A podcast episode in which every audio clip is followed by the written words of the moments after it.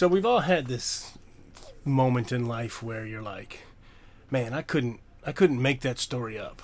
Like things just unfolded the way they unfolded, and you were completely baffled that the turn that the way that things un, that things happened happened the way they did. And those stories are always a lot of fun to share. And I was talking to some friends the other day, and I was reminded of one. So I thought that that's what I would tell you about in this particular episode. So I moved to New York in uh, May of 2000. And in September of 2000, I accepted a job at a restaurant in Times Square. It was a theater, theater district restaurant. Um, and it was called Cafe Un Deux Trois. So it's a pretty famous theater district restaurant. It's uh, doesn't get a lot of like tourism. For some reason, tourists tend to go to, you know, the Hard Rock Cafe and you know Fridays, TGI Fridays, stuff like that, um, which there's plenty of that in Times Square. So this place really catered more to New York theater lovers. Um, so it was a really really cool job and, and a lot of celebrity clientele broadway celebrities and, and people that were or, or just even major a-list celebrities that would be going to see or perform in broadway shows um, you would get you'd get them either before or after the show quite often if they're going to see one before or after if they were hanging out with cast members whatever the case may be um, i had a lot of fun there it was a good job so i worked there until i think it was february of 01 um, when I had the opportunity to manage this nightclub. So I went and I worked at this nightclub. I was only there a few months. Um, the owner, the owner and I didn't really take, but in the meantime, I had had uh, met uh, the owner of Bar Coastal, which is where I worked for the following 20 years. Um, and his name, you know, his name was Jason, and we had met, and uh, the uh, my direct report at the nightclub um, he had put in a good word for me with Jason, so I, I took that job. So I'm at Bar Coastal now, and uh, oh, I don't know when I started. I think it was May or June of 01. Probably June. I think it was June. And so I hadn't been at Cafe Un since February.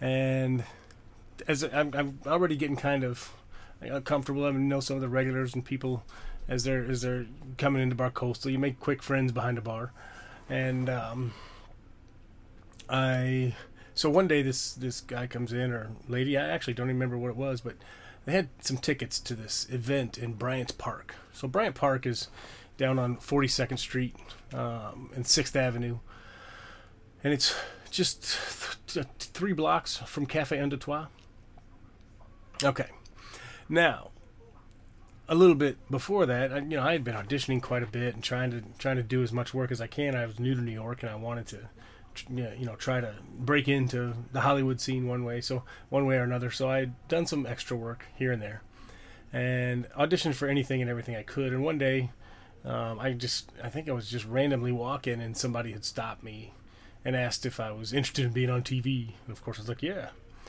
So they had just had me fill out this questionnaire, said that it was a, a game show a dating show, and they needed singles and couples. And at the time, I was fully single, so I filled it out as a single, and that was that. Now this would have been in the summer of 2000, so you know a full full year later was when I was at Bar Coastal. So while I'm at Bar Coastal, I get this uh, these, these this somebody gave me tickets to this event at Bryant Park, and what it was was the Microsoft F. I'm sorry, Microsoft XP software launch party. So the um, you had to uh, you had to have a ticket. It was free, but you had to have a ticket to go and it was it was kind of a neat thing. I mean, it was in Bryant Park, but there was a, a, small concert that went along with it, and Sting was was on the on the on the uh, bill. So I was like, man, I want to go just because I wouldn't mind seeing Sting. So he only performed two or three songs, but I went to the show. So when I get there, I had my I was coming from uh, I, I lived in Brooklyn at the time, so I was coming from Brooklyn, and I had a, my backpack with me. Well, I get to um, get to the how did this work? I got to. I get to the. Uh, oh, forgive me. Okay, so I get to this. I get to the show, and the um, the security at the show said that they wouldn't allow you to bring your backpack in, and it was just an open air park. But I was like, okay, whatever. So I took a moment and I was like, eh, I'll run over to Un I left on good terms. I'll run over to Un and drop off my bag there. So I run over there, check with the manager. Hey, can I stuff this back here? I'm going over there. He said, yes, no problem. So I get back to, uh, I go back, I watch the show, see Sting perform. It was pretty cool. Um, in the meantime, I and then after the show, I went back to Un So it's been maybe maybe two hours later, ninety minutes to two hours later. I get back to Cafe Un and I'm grabbing my bag, and the manager, uh, Randy, comes up to me and says, "Hey, uh, you got a call." And I was like, "Wait, what?" He said, "Somebody called for you while you were, what you know, while you were gone." I was like, "He's," I was like, "That doesn't make any sense." And he goes, he goes, "Oh well, I, I mean, was it somebody that was, you know, looking for you over at the event?" And I was like, "No, nobody, nobody really even knew that I was going to this thing, and nobody." definitely nobody knows that I dropped off my bag here. I mean, again, this is pre smartphone and pre everybody being on track and all that crap. So I um so he relayed the message to me, gave it to me, and I said, "All right, well, thanks." And it was just it was weird. I hadn't worked there since February, and this is late summer. So I go to uh, I go I go and I call call these people back, and they say they want to have me on the show. And I'm like, what, what show? And they're like, well, you filled out a questionnaire for us. Um, and the show's called Change of Heart. And I was like, oh, man, I remember that. Yeah, okay. I mean, sure, whatever, you know. Yeah, I'd be happy to do it. So they gave me the rundown, and um, and that was, you know, I, I accepted, and that was that. So, all right, so just to recap, on so I, I hadn't been working at Un for close to six months, and I stop in one afternoon to drop off my bag so I can go to an event, come back two hours later, and in that tiny two hour window, in a place that I haven't been to even in six months, I get a phone call. All right, so I pick up my bag, I go, I call them back. Now, Uh, Change of Heart was a fun show. It was a dating show. If you don't know it, it was um, Lynn Lynn Koplitz was the uh, was the host of it, and it was a dating show where they took a couple, and they took two singles, and the two and so the couple each went on a date with a single, and on the uh, and then after after they go on their dates, they everybody goes on the show, and they tell about their date with each of the singles, and then they decide whether or not they want to stay together as a couple or if they want to have a change of heart and either date the new person or at least be free of the dating situation that they're in. So I go on the show, um, and it was fun. I mean, I had a great time. Um, the girl I went on the date with was cool. Um, and, you know, I was so excited for it to air and all that stuff. Well, when we filmed the show, um, the guy, the guy was clearly. Uh, I mean, he was he was kind of funny, but he was you know kind of ripping on me and whatnot. Which I mean, that's kind of how the show was. You know, we're supposed to make some comments or whatever. Um, so he was uh, he was definitely kind of, like if you if you saw the show, he kind of had a you know, an air about him, like, oh, this guy, who, do you think he is? Whatever. So, you know, I just smiled and took it because um, I knew we had had a, had a fun date and it didn't matter to me anyway. I didn't care. I wasn't, you know, I wasn't trying to really date this girl. This was a game show. So, anyway, I can't remember this guy's name. I want to say it was John. I'm not sure. So, from now on, we'll call him John for the rest of this episode. Um, all right. Now, so we go on the show after the show's over, um, that was it. Didn't think nothing more of it. It aired. I told all my friends and family, and so everybody everybody watched it, tuned in, watched it, whatever. And you know, it was different mixed mixed feelings because it probably wasn't really a show for kids, and so some of some of my friends were like, uh, "Dude, you could have told us this was a little more than a PG show." Sorry, um, and it wasn't anything too dirty. It was just you know people making out and shit. What so whatever. All right, now we go to um, fast forward. Let's say, got ten years uh, let's say eight years. It had to be somewhere in that, some between eight and ten years. And I witnessed a, a car accident.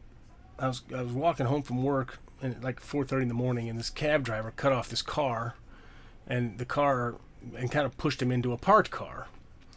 And the um, the guy that was driving, not the cab, the guy that was driving the civilian car. Um, it wasn't a real nice car he bumped, he, you know, he slammed into a parked car. Um, and I was just like, man, this guy's to have a hard time explaining how he par- slammed into a parked car. So I waited till the cops showed up and just I just wanted to be a witness. I wanted this I wanted to let them know, "Hey, I saw this cab cut this guy off, basically push him into this parked car." Um, it was cr- just a crazy cab driving, whatever, and I, I just wanted to let you know that I witnessed it and it was this guy was not at fault. So cops took my statement, blah blah blah.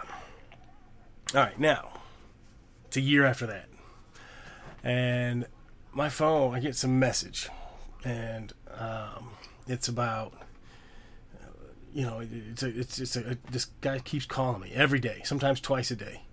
Hey, um, you know this is so and so. I'm an investigator.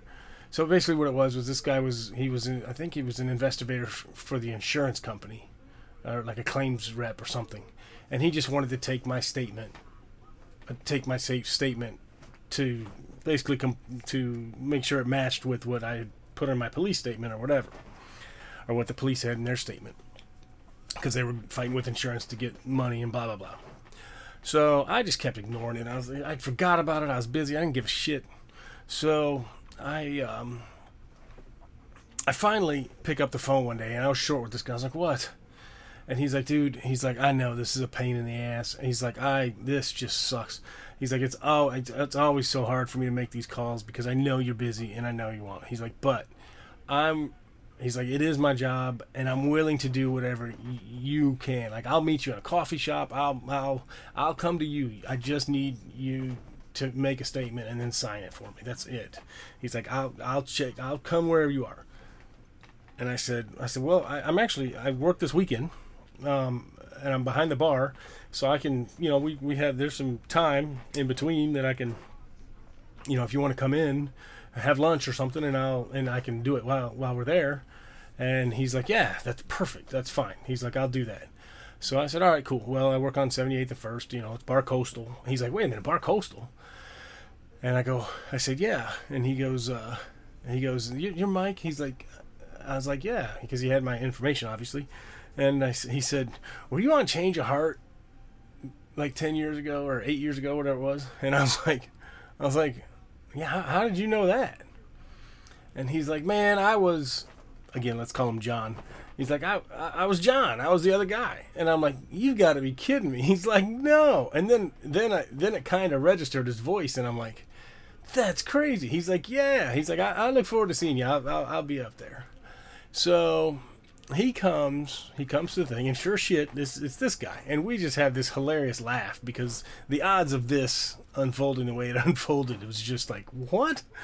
So he uh so anyway he comes he has lunch i give my statement. He goes you won't hear anything else from us. You don't have to go to court or nothing like that. I just needed this to file with the petition or whatever the hell they do and um, so I was like, all right, cool. And he's like, I was like, man, it was great to see you. He's like, you too, man. He's like, hey, I'm sorry I called you a duck in a lime green sweater. You know, I mean, because I was in the show, I had worn a kind of sweater, and it was green. And he said, he said, this guy looks like a duck in a lime green sweater. So I, I just, he's like, I was like, I don't care, dude. That was the show. You know, we, we had a good laugh about it, especially since it had been eight, nine, ten years later. So he goes on. Now, that was the end of that, which was in itself pretty crazy. Now, move ahead to about five years ago.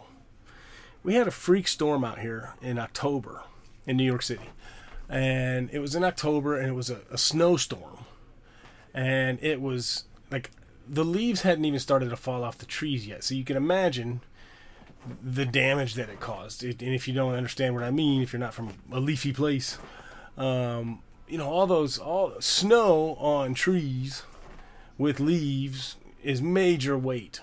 So these, so this snowstorm came through, and we got like I don't know, like eight inches or something crazy in October, and it was it was just it came through. It snowed like crazy, and by midnight it all melted. Like it was just a, literally a passing storm with the temperatures right. But this crazy snowstorm came, and like every tree in the city fell over. Like it was, I mean, things were uprooted. There was just so much weight on these leaves from all this wet snow and it broke down trees, broke down power lines, broke down. Uh, it was just, it was something that nobody was prepared for, and nor should they have been. I mean, it was just freak of nature type thing. One of those storms. It's just crazy. So, I actually went out for a walk that night because it was, it was just kind of neat. I mean, every street was almost shut off. Kind of, it had power lines down everywhere. It was, it was just a wild, wild afternoon. Um, but I still had, we still had power in our, our apartment, and so that night I was, uh, and one of the things that happened was the Long Island Railroad um, had shut down. They had trees fall on the tracks and power lines down, all that shit. So um, everybody, if you don't know, commutes from Long Island. Uh, not everybody, uh, uh, all the people that live in Long Island, a good majority of them still work in the city, and the Long Island Railroad runs them back and forth in the mornings and nights, just like the subways. And it's a commute for thousands, tens of thousands of people every day. So these uh so this guy so I'm home and I just I was cleaning my apartment which in itself was a rarity. Like uh, you know I, I, mean I it was always tidy or whatever but it was like a neat mess. Um, but I, I, I wasn't one of those people that dusted and vacuumed every week. Like it was a once every month or two thing. Right? I just I was a bachelor. I didn't give a shit. So I'm cleaning my apartment and I never watched regular TV. I always watched DVDs or um, nowadays it's you know Netflix or whatever like that because I was never really a TV guy or I, I liked movies more. Couple of shows I liked obviously, but um, I just I just never had on just TV for any reason. So for whatever, so because of the storm, I had put on the news just to kind of see all the mayhem, and I'm cleaning and vacuuming and whatever, and while well, they're interviewing some people at Penn Station that got stranded there because the Long Island Railroad got shut down, and they show pictures where it's thousands of people just pissed off and you know, oh, can't we go? Whatever. It's like, uh, hello, freak storm. But there was just people, all kinds of things, and they were then. So I'm I'm cleaning. I. I'm not even watching the TV, and I hear this voice, and I turn around, and sure shit, one of the people that they interviewed that was stranded at Penn Station for Long Island was this dude from Change of Heart again. This John guy. This John, if it was John, I, it was the most. It was the most random, baffling. I don't. I never watched the news. I never watched TV. The, the fact that this that just this random day where of maybe four hours a year that I had the television on and this guy gets interviewed out of the tens and thousands of people that are on the Long Island Railroad every day and the thousands of people that were stranded in Penn Station. And they pick this guy to interview.